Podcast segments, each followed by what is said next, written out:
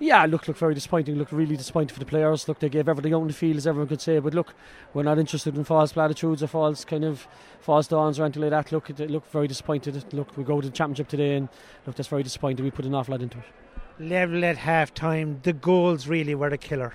Yeah, they were. Look, but look, look, we're coming up against a very, very good team, you know, and look, they got a bit of a stranglehold around the middle there in the, in the second half. But has wrestled it back and fought fierce hard, and you know, made a great effort in it. But um, look, we, you know, we'll assess it and see where we have to go for next year. You know that we can build on. You know. The penalty then early in the second half put him on the on the front foot. Yeah, exactly. Look and look, give him, give him. Look, I think we were four points up there at one stage during the first half as well, and they got two goals that brought them back into the game when we were in, when we were doing a lot of the hurling and plenty of possession. Um, but look, we we had a big, put a big score up. Look, just disappointed that we couldn't get over the line. Yeah, and the way that you responded when they went to seven up, Patrick's goal brought you right back into the game, and suddenly you were you were right back in the game. Yeah, we were looking, and that, look, look, that's that's what we expected from our lads. And look, the lads who came off the bench made a bit, give us a bit of an impact as well. Got their hands on balls and stuff like that. But look, um, look, fair credit to Limerick. Look, they're a very good team. Um, just a small bit extra composure that maybe we didn't have uh, made a difference to them.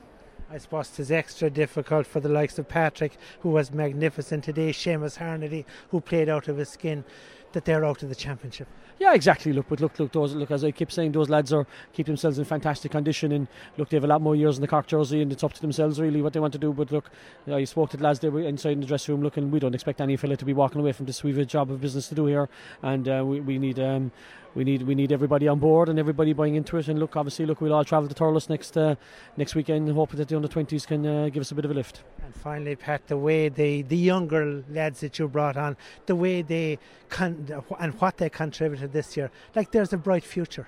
Ah, look, is. Look, look, look, look. Every other team will have them coming through as well. That other counties have them coming through, and you just need to look. We had a great opportunity today to beat the All Ireland champions and uh, knock them out and go forward, and they just couldn't get it done. So that's a huge disappointment for us. Look, it was a monumental game. What we we thought where we go, and look, I'm a bit disappointed now in the end. You know.